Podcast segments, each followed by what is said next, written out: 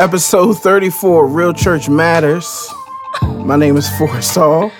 I'm here with Antoinette Allen. Antoinette Allen, and we are Real Church Matters, where we talk Real Church Matters because They real matter. church matters. No, you didn't even need to do all that. Housekeeping. You you do it. Housekeeping. Housekeeping. You guys can follow us on Instagram, Twitter, and Facebook um, at Real Church Matters. And then you can also check out our site where we have outlines of past episodes and, you know, cool resources where you can check out any of our merchandise, our t shirts, and everything. And you can also check out my blog, which is Go Do Likewise. You can read any of my old blogs or purchase What's the website? merchandise, likewiselife.com. likewiselife.com. You you have t-shirts Why are you looking at and me hats. Like that? You, you know that you're Your eyes are like I could barely see your eyes. Like, It's been a long, long week. Mm, so even though it's only two. On, even though it's only Tuesday, it's been a long week. We are we are recording this live. Yeah, it's going out. This going out like 30 minutes after we record this because things were just so busy this week. Also, if you would like to support our podcast, you can uh, become a patron and go to Patreon. That's P A T R E O N dot com forward slash Real Church Matters. And you can donate as low as a dollar a month. Um, every little bit, you know, helps what we're trying to do. So feel Yeah. free to support. Exactly. And, and we just, we're appreciative and thankful for each and every person that gives and supports us, that writes a review, that gives a shout out. All of that matters because we want people to spread the word, listen to this, and hopefully it blesses y'all. I know it blesses me. I sit back and listen to these over and over, and they help me throughout these trying weeks. Yo, I listened back to last week's episode on Saturday. I was like, oh my goodness. Like, yeah. Yeah, the last two what I needed. episodes have been a punch in the gut that I needed. Between losing weight and oh my ESPN signal is going off. Lord Jesus. Between losing weight and Power, the disability one. oh yeah, Yeah. Christians with disability. Hey, hopefully, you know, all the people with disabilities out there didn't feel offended, understood what I was doing, why I was doing it in that way. Yeah, I don't, I don't think anyone could You have sure? taken it. I'm positive. I'm Like, getting a, getting a little gun shy with uh everything that's going on. yeah, the American sensitivities to things. Yeah. It's kind of good we don't do uh, current events on here Nah. because I would hate to spend time talking about taking a knee. There's so many more important things to talk about. Uh, getting on our knees to pray. exactly. Uh, and with that being said, obedience over audience, but since we got an audience, Let's get to it. let's get to it. This week's episode is called episode 34 A Man in Jail Showed Me How to Be Free. So I was thinking about, um, you know, just everything that's going on, just personally in the world. And I realize it's hard for us to keep a mindset that helps us in the midst of going through. And so I was reading the scriptures and I was reading a letter from a man in jail. Philippians chapter 1. And Paul is writing this letter and he's sitting in a jail. hmm And I thought that it it was interesting because a lot of times when we're going through things, we don't realize it's like a jail in the sense that we can't get out of it on our own. Yeah. Especially when you, you know, the way as the Bible describes it, like being darkened in your understanding.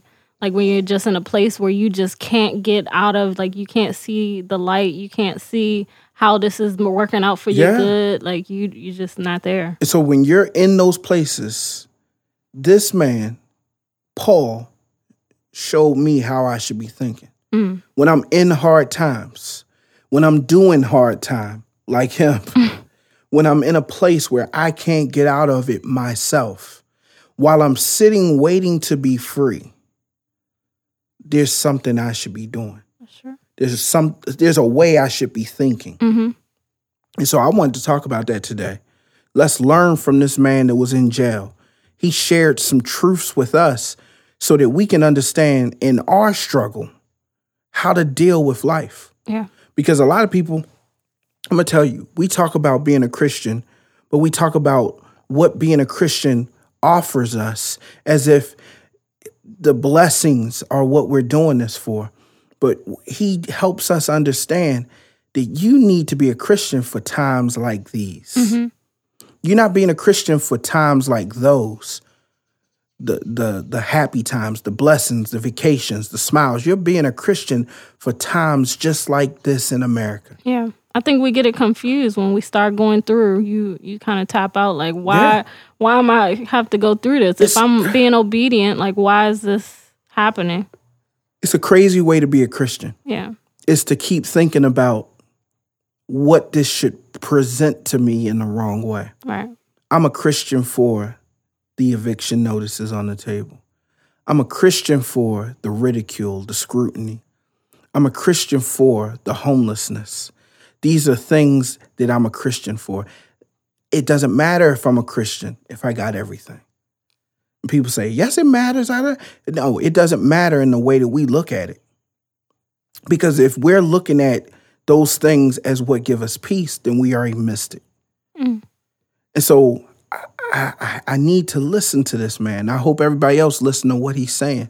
And I'm gonna start at verse 18 in the middle of it. And he says, Yes, and I will continue to rejoice. 19 says, For I know that through your prayers and God's provision of the Spirit of Jesus Christ, what has happened to me will turn out for my deliverance. Mm. And he was talking to them about what's happened to him, him sitting in jail. And what I learned from that, those two scriptures is what do you know when you're in trouble? What do you know? He said, For I can rejoice, for I know. Mm. Yeah. Do you get what I'm saying? But that I know for us is not what he. Yeah, it's not rejoicing. It's like all we see is the problem. Ask, and we need to ask yeah, ourselves, what do you know? Yeah, What do you know in the midst of the hard times, when you're sitting in your bad situation, when you're struggling, what do you know? yeah, He said, because what he knew afforded him the opportunity to rejoice. So, what did he know? I want to know what he knew because I want to rejoice like him. Mm-hmm. He said, This is what I know. Your prayers and God's provision of spirit, what happened to me will turn out for my deliverance. that's right. What did he know, people? This is what Paul knew. Paul knew that prayer works. He did. Paul knew that the Spirit works. He said, There's something in me working. That's the Spirit of God. And he said, Something out here working. That's y'all prayers. We- Uh, we- to sum it up, I feel like he just knew that it was real. Like he knew God and all of this stuff that he believed in. It was real. bottom line, do you know God's real? Do you know prayer is real? I feel like we if we knew prayer was real, we would pray more for people. If we knew prayer was real, we would pray more for ourselves. Yeah. And in those hard times, we would be praying. And we would know, hey, if I could just get Antoinette to pray for me, I know it's going to work. I know things will work out. I know it will turn out for my deliverance. That's another thing I learned from that scripture is that he's saying, I, I don't know how, but I know it will. Mm-hmm. And he didn't say, I know I'll get out of jail. He said, whatever happens will be to my deliverance. Right. These are the things we need to know. We need to know number one, that prayer works. We need to know number two, that the spirit working in us works. Yeah, Then we need to know number three, the outcome. the outcome will always be to our deliverance. Right. It may not be what you want. See, he already knew. He I, they may pull me out of jail and cut my head off. But it will be to my what? Deliverance. It'll be to my deliverance. Stop for a second, guys, in the midst of your situation and ask yourself, what do you know? Yep. Because if you're saying, you know, I, I know this ain't gonna be good. I know I already know they're going they're going they're going to kick me out this house. I already know. Who cares if they do? Whatever happens, you need to know it's for your deliverance. That's the only way you'll rejoice. When you see Christians not able to rejoice in hard times, see Christians who's not able to rejoice while doing hard time, you see a Christian who don't know that prayer work, that the Spirit is working, and all of it for an outcome that is to their deliverance. Right. And it's it's not like something you can just know and it, leave it there. It's like you have to remind yourself every day, every little situation, even in the small things, you have to exercise this this language. It, It has, has to, be to be- your way of life. Your way of life. What he knows is really what he's saying. That's my faith. That's what it is. Yeah. My that's what my faith is for. It's to it's for what I know. Don't tell me you believe in God and you don't know what God can do. You don't believe that he can do it and you don't know it through anything you face. To the point where you like, I can rejoice.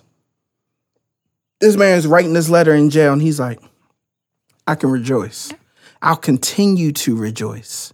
I would tell you that what I learned in here is to rejoice in the midst of my trial, but that sounds cute. Yeah. But, But but nobody ever asks yeah. why. Why can he rejoice? Because of what he knows. Right. I would tell you to rejoice in the midst of your tough situation, whoever's listening. But really, if you don't know about God, if you don't know what prayer can do and what the Spirit of God does, it's no way for you to rejoice. Yeah. You won't. I even learned like even doing simple things like reading the word every day and stuff like I didn't start feeling like I wanted to do that stuff until it became real to me. Yeah. Until I saw the change it was making to me. That's when I was like, okay, I really need to do this. Yeah. Like And it's all because of your knowledge. Think about it. The scripture says, cast down every thought and imagination that comes against the knowledge of God. Mm-hmm. Why is that so important? Because what you know about God can take you through. Mm-hmm. What you know about God is to your deliverance. What you know about God is to your rejoicing. If you let anything exalt itself against what you know about God, you won't rejoice in the midst of your hard times. Right. You won't rejoice in the midst of doing hard time. Listen to this man. He's doing hard time like it's not hard time. He like one of them people that's in jail be like, oh, 10 years? That's nothing. Mm. I'm going to eat this 10 years. That's how Paul is. He like, what is this? Four walls? Bars? It's nothing. Yeah. This man was sitting in jail and he was more free than us. people idolize celebrities and stuff like that, but I feel like Paul is like when you have somebody who's able star. to yeah, you're able to take all these situations in life and still keep your faith, like that's that's amazing to me. Can y'all do it? That's what I want to know. That's the first question. What do you know when you're in trouble? Do you just know you in trouble? you know, people be. Mm-hmm. All I know is I'm in trouble. Yeah. Do you, is that all you Or know? even how you they can go on and on about the pro- problem. You know every aspect of it. You know what went wrong, how it went wrong, but yeah. what's the solution? What what's the- else do you know? Yeah. Because what you know will show in your life. It showed in Paul's life. It showed so much in Paul's life that while he was in jail, what did he do? He spent time rejoicing. Mm. He spent time rejoicing. Here's another point. What do you expect out of yourself in hard times? See, he had an expectation of God. He said, I, I expect these prayers to work. I expect the spirit in me to work. I expect this situation to work for my deliverance. Mm. I expect this. But what do you expect out of you? This whole podcast is about expectation. That's the word you're going to keep hearing the whole podcast is expectation.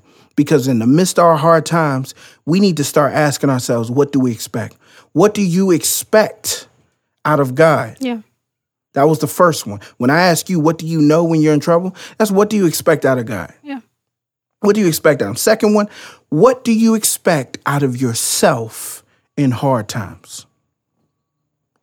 And uh, Paul showed us what he expected out of himself in verse 20. He said, I eagerly expect and hope that I will in no way be ashamed, but will have sufficient sufficient courage so that now as always Christ will be exalted in my body whether by life or by death. Mm. He said I, what I expect from me is to not be ashamed. What I expect from me is to show courage, to have sufficient courage. He said, I need to have enough courage. You might not be that courageous, mm. but you better have enough. Yeah. You better have enough courage. So, what does a shame mean? In this context, a shame actually means shrink, to shrink. So what what is he saying? He's saying in the midst of my hard times, while doing time, I need to be just as bold about God as I was out there. Sorry. I'm not going backwards. I'm not going backwards. Mm-hmm. I'm not shrinking. This is not that we, we beyond belief. He already established that. He said, I expect God to work. I believe. But now I expect something from me. I expect to continue to get to work. Mm-hmm. He says, since I expect God to work, now in my hard times, I also expect myself to get to, To work. work. Yeah. He like, I'm bringing that same energy. So what he did, what did he do? He's continued to not just rejoice. He rejoiced because of what he expected from God. Mm-hmm. But he continued to spread the gospel in jail. yes. How do I know? Because if you move up to verse 12 of Philippians chapter 1, he says, Now I want you to know, brothers and sisters, that what has happened to me has actually served to advance the gospel. Mm.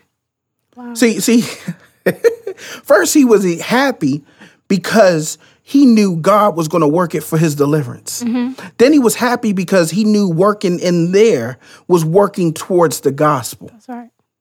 He said, "What what has happened here has been great because it actually served to advance the gospel." Verse 13, as a result, it has become clear throughout the whole place, throughout the whole palace guard, and to everyone else that I am in chains for Christ.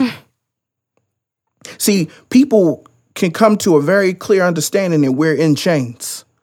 They can come to a very uh, clear understanding that we're doing hard time, but they didn't really see The why. The why. Yeah. That's because of us. See, when we open our mouths and proclaim God, you know, as my sister said, she said, I'm glad I'm sick. Mm-hmm. She used those chains to advance the gospel. That's right. She said, There's a purpose in this. Mm-hmm. There's a purpose. I'm excited about that. You know, regular people was like, So you glad to be sick? Hello? What is happening? What are you talking about? you missed the point. Mm-hmm. You missed the point, and that's why you are still in chains, and no one has seen why you're in chains. Mm. Yeah.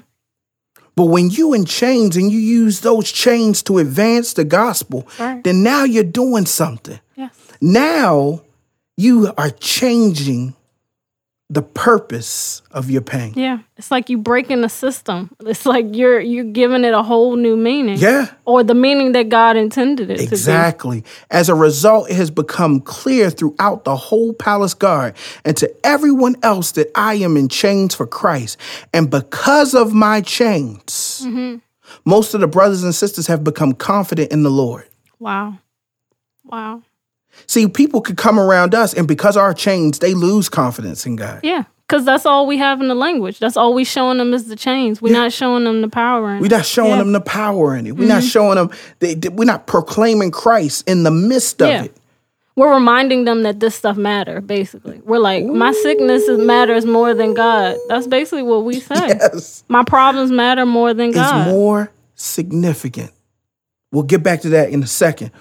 He says they have become more confident and dare all the more to proclaim the gospel without fear. Mm. Look at what Paul did when he expected something of himself in the midst of hard times. Forrest, you got to expect something of yourself. Forrest, you got to expect something. Forrest, I know you're going through, but Forrest, ask yourself this question What are you going through for? Yes. And you can't mix it up and think like it's for you know me to be rich or for me to my because you know people take it there too and that bothers me because it's like nah it's not that It's either to paul said for my deliverance To he said the situation will turn out for my deliverance, but the situation is to advance the gospel. that's right It's to advance the gospel. It has nothing to do with us. Has nothing to do with us. It's no setting personal ben- gain like it's setting a scene. It's like you're writing a movie. Let's say you're writing a Batman movie. Every piece in that movie, every character in that movie is only ancillary to the point of helping who be the hero? batman Batman. You're not gonna have a Bat- Batman movie and all of a sudden he's dying and somebody gotta save him. well the second one was kind of like I know, and then people didn't people like it. hated it yeah. They're like, I didn't come here to see a weak hero. yeah and see uh, somebody not so special help them. I came here to see the hero be the hero. that's right Well, how are you a Christian and you say Jesus is your hero, and every story you tell, he ain't a hero? yeah He's setting up all these pieces so that he can be seen as God. right He's setting up these pieces so he can be seen as a deliverer. Why is he a deliverer if you don't need to be delivered? He's almost like he got to break the news to us. Like, yeah, here's the thing. You call me deliverer, so I got to put you in something to deliver you from. you call me provider You call me provider, so I, I have to take all your means Sorry. of providing for yourself. Ooh, yeah Sorry. You said um you said that I'm all you need, so I took everything else. you call me father You oh Jesus.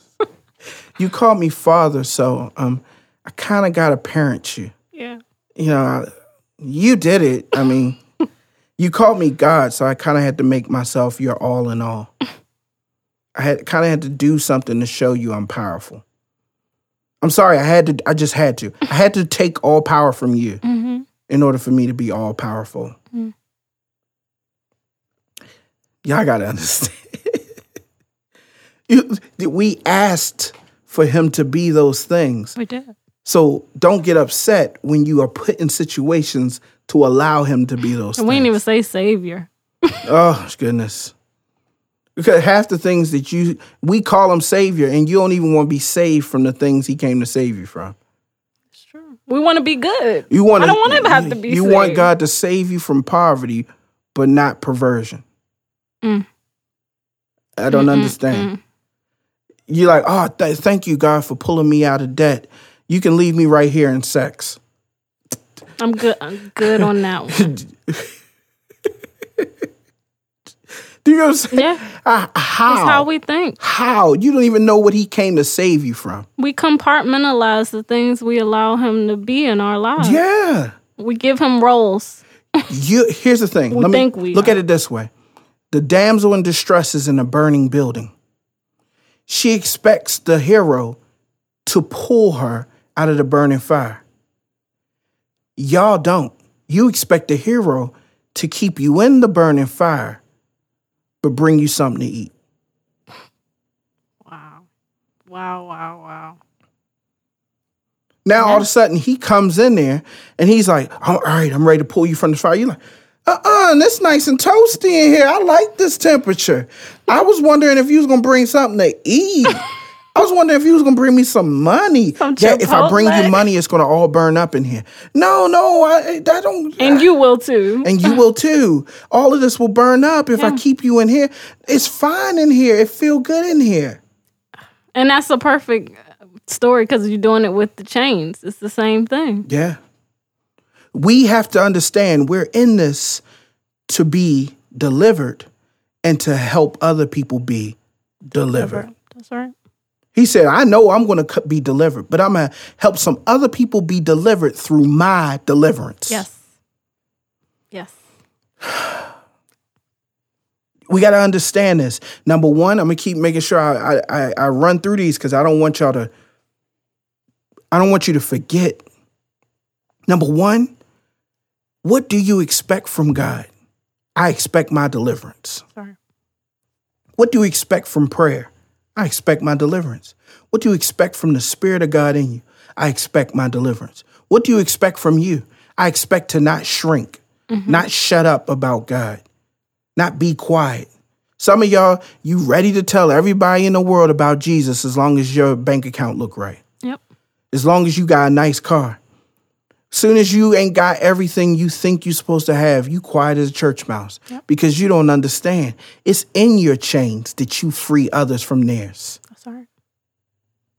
It's in your chains. Some of y'all like, man, as soon as I get my life right, I'm gonna be preaching the gospel like Minister Forrest. No, what you don't understand is I started preaching it even when I needed it. Mm. You don't understand it. I'm still preaching in the midst of chains. Yes. We not sitting around here rich, like doing a podcast, like we just got free. I- like, I'm not. I'm not rich. I'm not perfect. I, I I often find myself still in force when I should be in God. But I will. I will not shrink, and I will not let condemnation cause me to shrink mm. from advancing the gospel in my chains. That's right. I just bit my tongue. wow, I never bit my tongue just by talking. That's crazy. the devil is a liar. What's the third thing? Who's exalted in your body? In life and in death. Mm-hmm. See, it's something that Paul let us know. He said, For me, in verse 21, he said, For to me, to live is Christ and to die is gain. Verse 22, if I am to go on living in the body, this will mean fruitful labor for me. Yet what shall I choose? I do not know. So I want to first of all make sure you understand it. Paul's focus in jail was to make sure in that moment Christ would be exalted. That's right. So I told you we was going to come back to it. Antoinette said, show people that God means more than the situation. What is he saying when he says Christ be exalted? The word exalted means to make or declare as great. Great means something that is above normal in significance. Mm. Wow. He's eh. saying that I'm going to exalt God in my body. What I'm going to do is make God more significant than anything else, including my chains. But that's not what we do. It's not what we do. We make our problems more significant. We make people who hate us more significant. We make all that stuff more significant than God. Everything, the conversation, the cares, the concerns, they exalt our, Our dreams, problems. yeah. They exalt ourselves. Mm-hmm. They don't exalt God. How do how you know I ain't exalting God? I know because he's not more significant. In the midst of your hard times, we don't see his significance. When you doing hard time, we don't see his significance. See, Paul wrote this letter, and in this letter, we see his what God's what? Significance. Significance, yeah. How many times did Paul bring up that he was in jail? Twice. Wow. Why did he bring it up? To cause people to see that in the midst of his chains, he saw God as significant. You bring up your problem. How are you bringing up your problem? You bring up the struggles that you have. How are you bringing them up? Are they to show people that you're in a struggle or show people that in spite of the struggle, God you'll is- still depend on God? right. You will still trust God. You will still believe in God. You will still work for God. That's right. It's not enough to just say all your problems and be like, but God is good. No, It's not enough. we know God is good, but the question is, is he good to you? You. And how good is he? Is he good enough to you to just know he's good? Or good enough to you to proclaim he's good in the midst of the hard times? That's right. You talk to me for an hour about your problem and then the last 30 seconds be like, but I know God, God got me. No. Talk to me about the goodness of God. And they only do that because you got it all worked up. You got all the problems all the way worked up. Now you got to calm yourself back down. Like, This man not sitting in jail like y'all. His letter is not No. y'all don't y'all won't believe what they feed No. me here in here. Nope. Y'all won't believe how they hitting me and punching me and hurting me and torturing me. Y'all won't believe how I'm being treated. He said, "You know what? I've been preaching to the guards. you know what? I've been preaching to the other inmates." that's right. And it's building their confidence Mm. to believe in God. What did he show us? He showed us through his work who was more significant. Yeah, I got tons of work to do with my business. And I'm going to take two hours and come and do a podcast because that's what's more significant to me. That's right. Yeah, I got a lot of stuff I could be thinking about and stressing over, but I'm going to go on my knees and I'm going to pray and I'm going to trust God. I, could, I got a ton of stuff I could be sitting in a business meeting uh, hashing over and trying to strategize, but that's not significant to me. It's not. Do you know what I'm saying? Mm-hmm. Yeah, I- there's a ton of places I could be to make more money, to make sure that I'm good for when I'm not good. But I'd rather go to Bible study. That's right. I'd rather go to church. I'd rather go to family Bible study. 'Cause, I'd rather do those things because it's more significant. Yes. People get so caught up like the Bible don't tell me I need to go to church. The question is, what's significant to you? That's it. That's it. That's all you gotta ask. You don't even have to answer people when they say show stuff me like that. show me where i can't do this and i'll answer you with this what's significant to you Yep. The questions you even ask about the bible and the how you can finagle yourself Shows in the midst of the bible shows what's significant to you. Yep. honestly if we feel truly feel we love each other do we need to be married? That's just a piece of paper i feel like i love this man he loved me we live together we copulate on a daily basis he looks me in my eye with sweat all over his body tell me he loved me and that he's gonna be with me forever why do you think that i'm living in sin when it feels like i'm living in love what's significant to you That's right. is God of a significance? In everything that you do, how significant is God in it? Mm. When you are going through hard times and you are in hard times, when you are doing hard time, I see what's significant through your conversation. Mm. Are you proclaiming the gospel? Are you still encouraging people? Yeah. Are you still spreading the word? Mm. Our conduct changes. Conduct changes. we don't bring that same. The minute energy. you doing hard time, you don't keep the same energy. they just don't. We just don't. We gotta start saying that now. Like when when you see these Christians that was on fire for God and was up there giving testimonies and shouting and preaching and singing and happy, and the minute they go broke, the minute they struggling, all of a sudden their countenance change like the rich young ruler. All of a sudden they no longer got the joy the spirit. Mm. All of a sudden there there isn't a fire shut up in their bones. Who dumped water on your fire? Who dumped water on those bones? Why your bones dry now? Why what happened? Mm. Keep the same energy. yeah. You can't say yeah. Keep the same energy. Yeah, oh, word? You lost all your money? Keep the same energy. Even to the point of losing somebody, even though it's hard to feel like that immediately, but it if this is what you believe, you we Let gotta go. God be exalted in life or death. This is why this man is saying to live is Christ and to die is gain. Mm-hmm. Because whether I'm living or dying, whether they kill me in here Mm-hmm. or I go free, either way, God will be exalted. How, Antoinette? Because we can't just say to live as Christ and die as gain and not give you a real actual understanding. How is it that to live as Christ and to die as gain? Because he said, if you cut my head off, I will die doing what God told me. And if you let me live, I'm going to keep on doing what God told me. It's a win-win. Yes, it's always a yes. It's always Obedience is always a win. Oh my goodness, there you go. I ain't mean to talk over your bar. Can you please just say it one more time? Obedience is always a win-win. obedience is always a win. You can't catch a L in obedience. You just It's not can't. even one in there. It's not even one. It's not a W either. So No, it's but a- I just it's, it- it's always a win, even when you don't see how. Obedience is always a win. Yeah. Exalt Him with your body.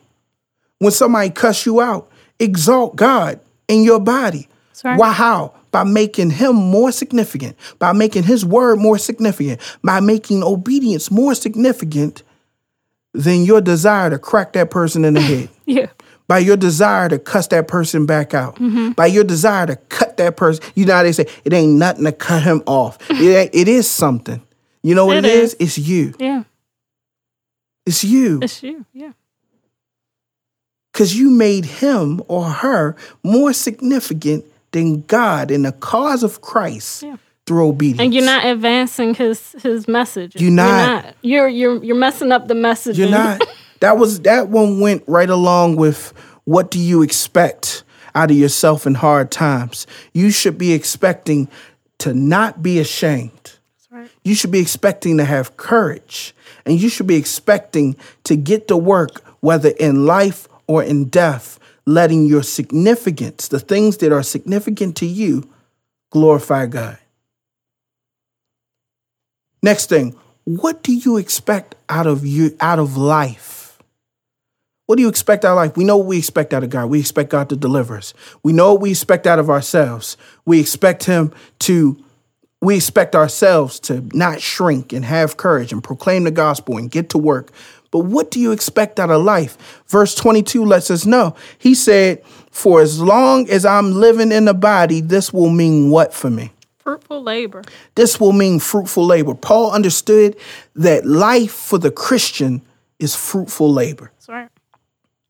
He's saying it's work, but it's fruitful. I'm going to tell you, one of the most disappointing parts of modern Christianity, of living in America and being a Christian, is that we are led to believe that we are part of a religion where God lives for us as opposed to us living for God.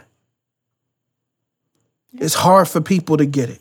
Yep. Some people actually think that though God cares, they think that He's supposed to cater to us. Yeah. God cares, but He is not catering to us. No. He cares for you. His thoughts towards you are awesome, but He is not here to care towards you.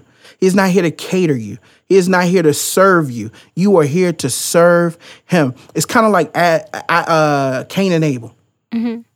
Cain and Abel worked and they had to produce a, a- that labor for God. Yeah.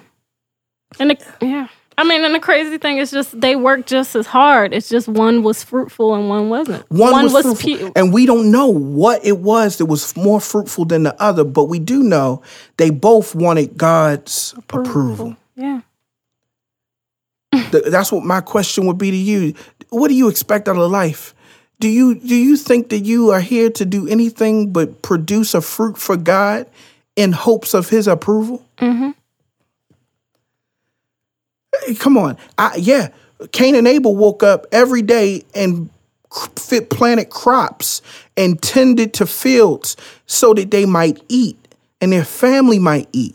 But they also made sure that they were approved of by who? God. God. Every day you wake up in America, yes, you have to go to work and you got to take care of yourself and your family, but you also need to be making sure that you are being approved of by God. God. What do you expect out of life? See, here's the thing. I'm going to tell y'all. Heaven is our home, but earth is far from a vacation.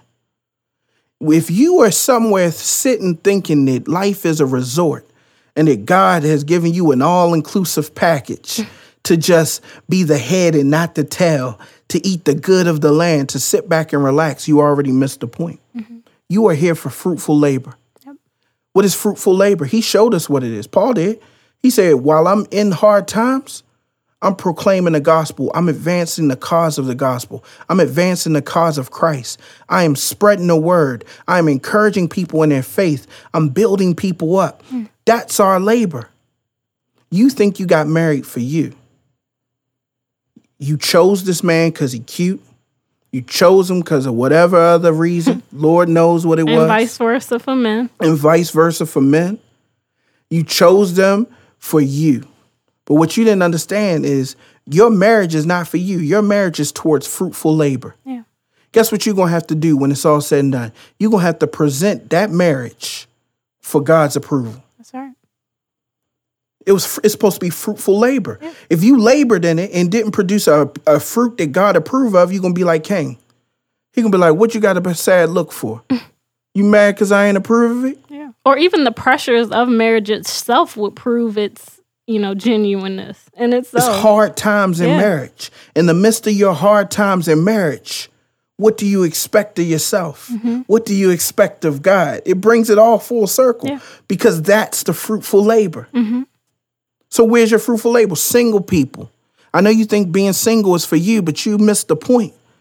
You are single for fruitful labor. That's right. One day you're going to die and you're going to have to present your singleness to God. Mm-hmm. Will he approve it like Abel or will he disapprove of it like Cain? Right. Y'all got children. I know you thought you you wanted those children. You sat and told your husband, "I think I'm ready to have a baby." You sat and had a baby shower. You sat and took all types of pictures. You was dressed as Tarzan. Your baby was dressed as baby Tarzan. Y'all all y'all was naked in the picture. I, there's all types of you know crazy portraits and stuff. Great, awesome. But what you don't understand is that God gave you that child. He made you able to have that child. He gave that child life, even when that child may have developmental di- disabilities, even when that child is not all that you thought it could be, even when it was it was a boy instead of a girl or a girl instead of a boy. God gave it to you for fruitful labor. That's right. And when it's said and done, when your life is said and done, you're gonna have to present that child to God as a fruit. Will he approve of it or will he disapprove? I know you like, no, everybody gonna get judged in heaven based on their merit or based on what they know, what they believe. But what you don't understand is that you will be judged for how you tended to the gift that God gave you. What am I saying? He gonna present your parenting. That's what you're gonna present back to God. You're gonna present your parenting back to God. And he either gonna approve of it or not. I'm gonna go a step further. Those jobs that y'all got. I know. You went to school, you got the degree, you told yourself that this is what you wanted to do. I know you thought that it was the product of your dreams and your aspirations, but really was God working in your life to provide you that opportunity, and He's expecting fruitful labor. Labor. That's right. You got to know why you live, and You're not living to have fun. I'm not saying you can't have fun. I'm saying understand what you're living for. That's right. I enjoy good times. I laugh like the the best of them. I enjoy going to a good movie. I enjoy uh, listening to good music. I I enjoy a lot of things, but I also understand that You got to keep it in its place. I keep it, in its place. I, it's not faith. exalted, Yeah. And in that way, I don't think it's strange when I end up in hard times. Times. That's right. I don't get upset when all of a sudden I gotta do hard time. That's why Paul was like, I learned how to face life. I learned how to be up. I learned how to be down. I learned how to have. I learned how to not have. He said, I'm content in all, All things. That's right. Why? Because I know what I'm really here for. That's right. I know I'm here to work. So anytime God give me a little rest from that work, oh, I'm like, thank you, God. That was nice today. I got to just listen to the word. I didn't have really a hard time going.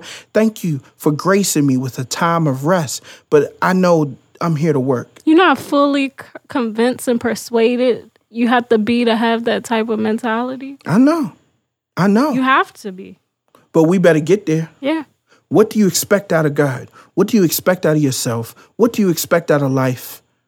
And let me ask you this question Are you necessary on earth? Are you necessary on earth? Verse 23 through 26, he says, I am torn between the two. I desire to be to depart and be with Christ, which is better by far. But it is more necessary for you, for the people he's writing to, mm-hmm. that I remain in the body. Convinced of this, I know I will remain and I will continue with all of you for your progress and your joy and faith, so that through my being, through my being, mm. not through anything else, but just my existing mm. with you again, your boasting in Christ Jesus will abound on account of me. He said they'll, they'll grow in their faith on account of him mm. or because of him. Him. How many people are exalting God? How many people are, have progress and joy in life and in the faith because of you? Mm. How necessary are you to God? How necessary are you to be on this earth? How necessary are you to your family? Mm.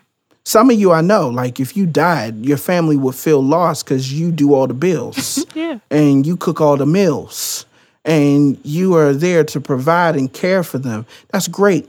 But how many of them spiritually need you? For how many of you are spiritually necessary to people? That's what we got to understand. Paul said, I know it's better for me to be with God, but it's better for you that I'm here. Mm-hmm. Put it this way though it's better for Paul to be with God, it's better for God that he's here. Mm-hmm. Do you understand? Yeah. This is our goal. It was when we understand what fruitful labor is and get to work, just like a job, we become necessary. Paul said it's necessary for the church if he remained here in the Bible body. Is it necessary for your family that you remain here? You know how people be like, you know, these people in my life, they just toxic. No, what you need to be saying, are these people necessary to your faith? Yeah. Because if they not, you need to kick rocks. You need to get them out of there. Only keep around you those who are necessary to your faith, unless you're necessary to theirs. Their face. Yeah. That's the question we need to be asking. But if I'm not necessary to your faith and you're not necessary to mine, what are we doing? You know what I mean? Yeah. We have to know what we're here for. Paul was torn between heaven and life. And that was interesting to me because the reason why he was torn between heaven and life is the reason why he was going to go to heaven. Think about it. He said, I'd rather be with God, but I also know that it would be do necessary work. to do God's work. Mm-hmm. The fact that he was torn between doing God's work or being with God is a mentality that's missing from the church today. It is. Yeah. Think about what y'all torn between. Even when you think about heaven, you be like, oh, I can't wait to go to heaven, but I sure like it down here. Why do you like it down here? Yeah. Do tell. hmm.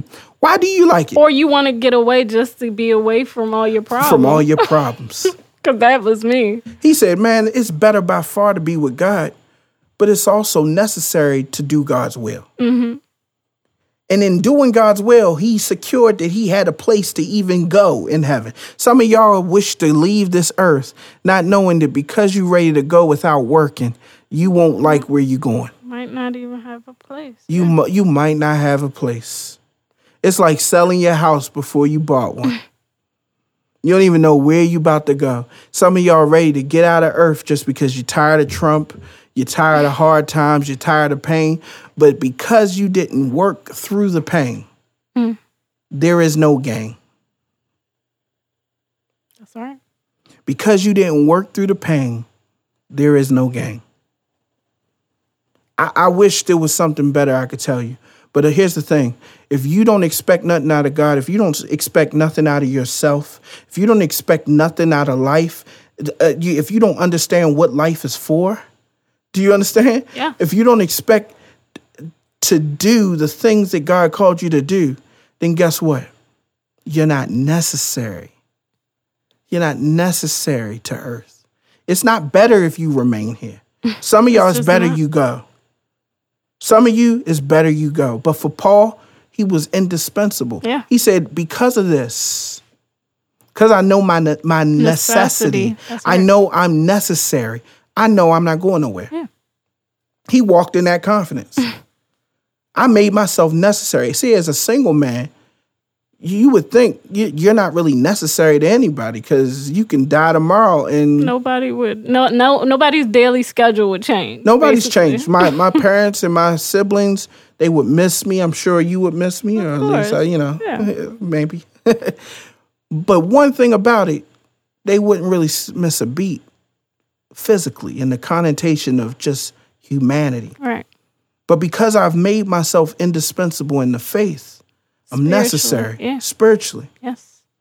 because I focus on the progress of others. Sorry. I focus on building them up in their faith.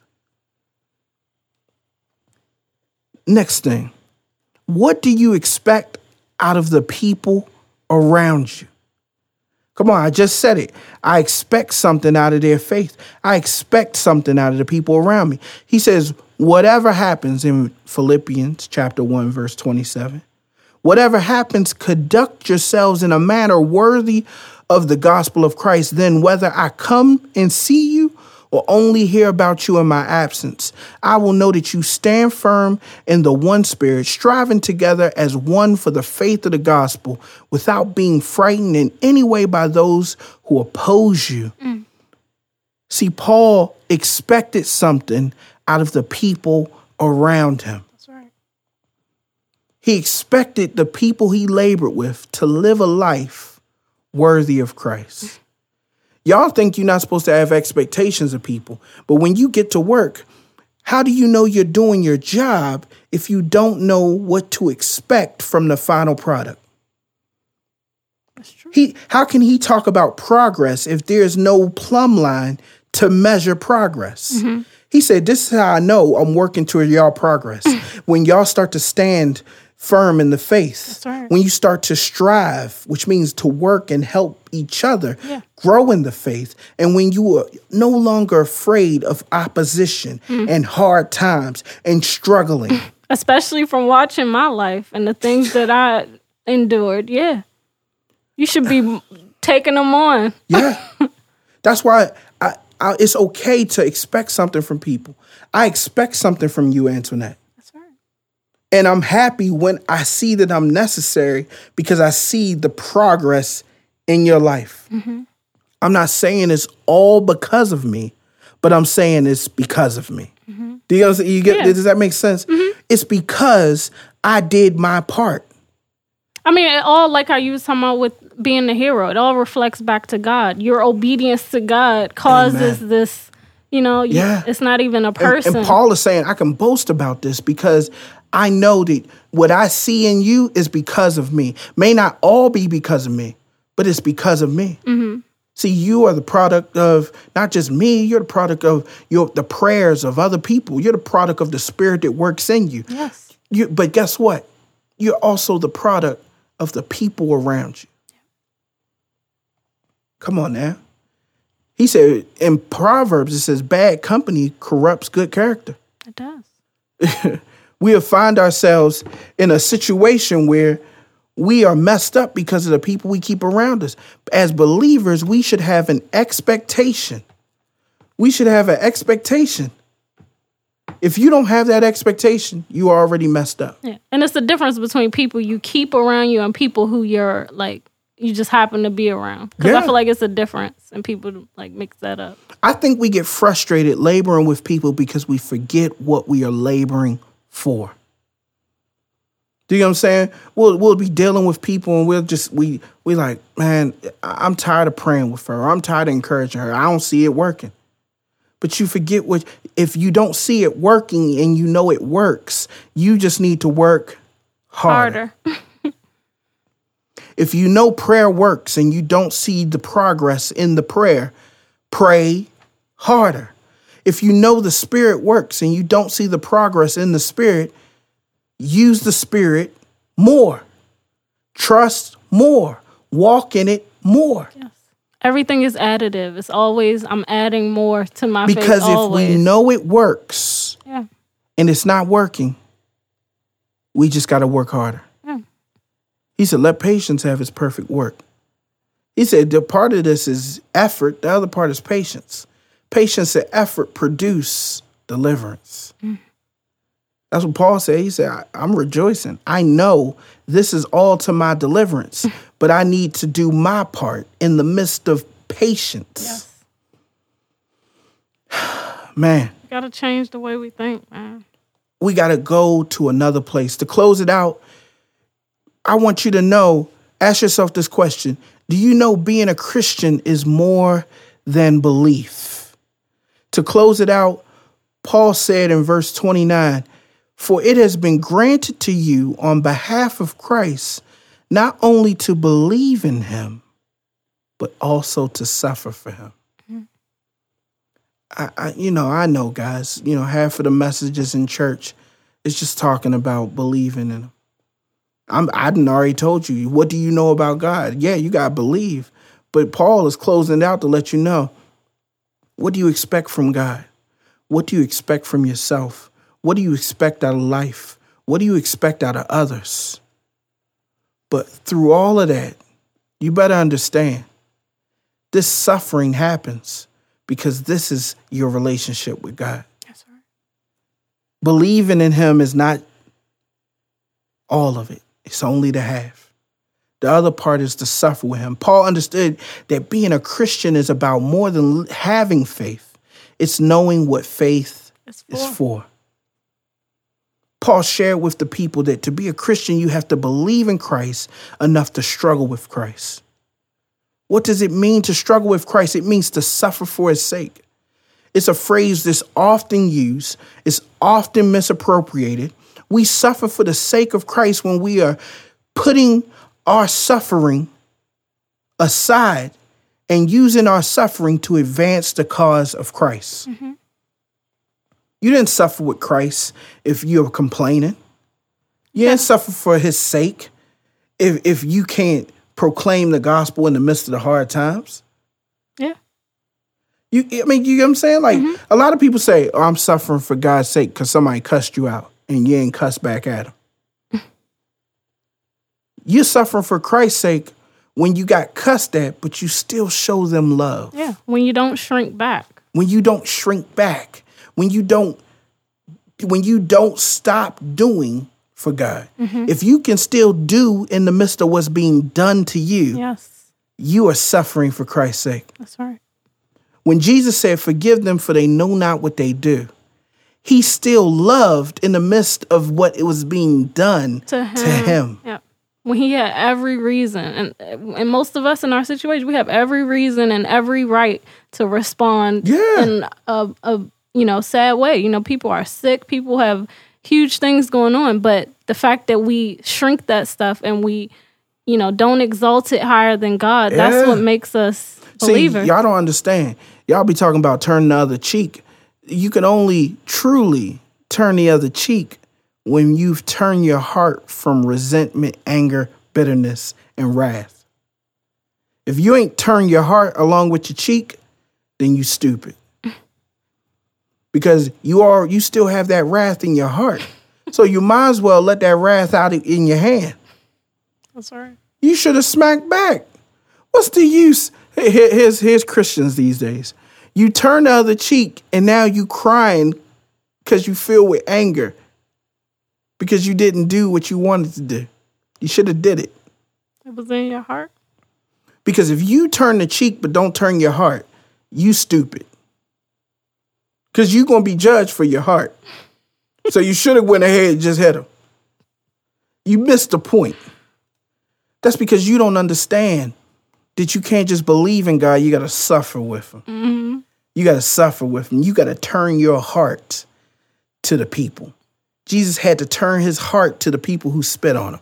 He had to turn his heart towards the people that And- uh, cussed him and beat him. And it's so hard because all of this stuff happens in your mind and in your heart. Like it's not like you could just force your love on people or anything Yeah. like that. Like you really gotta in your heart, you really gotta get it together. Paul, this is what's interesting about Paul and the way he's looking at the as a Christian. He's in jail with people who deserve to be there, but love them enough to help them be free. He's in he's being guarded by people who he should be upset with because they're part of the reason he's in jail. But he loved those guards enough to teach and preach to them. Yeah. Come on now. That's why we got to be careful, Christians, when you start talking about police and stuff like that. I understand this whole Black Lives Matter movement. I understand all of that. But what we got to understand as Christians, how do we turn our hearts towards people so that in the midst of these hard times, when people don't love our black skin and don't love us as people and don't respect us and don't honor us and don't care, how do you expect to show God to use these chains, our new type of chains that we have, mm-hmm. to use the chains to advance the cause of Christ? How can you do that? Yeah. How will you do that? If you can't do that, if you can't use the chains, the hard times that you're in to advance the cause of Christ, then you're not suffering for Christ's sake. You just suffering. I don't want a letter from somebody who just suffering. I don't want a letter from somebody who just doing hard time. Thank God I got a letter from somebody who was doing hard time, but kept the same energy. Thank you, Paul. I appreciate what you said. I appreciate what you shared with me because in the midst of my hard times, I understand what to expect out of God. I understand what to expect out of myself. I understand what to expect out of life. I understand what to expect out of people. I understand what to expect out of struggle and suffering. Your expectations change, then you can expect a change in your life. Episode Bars. 34. You're gonna end out on a bar. Episode 34. We are out of here. Thank you, Antoinette. Thank you. We out of here.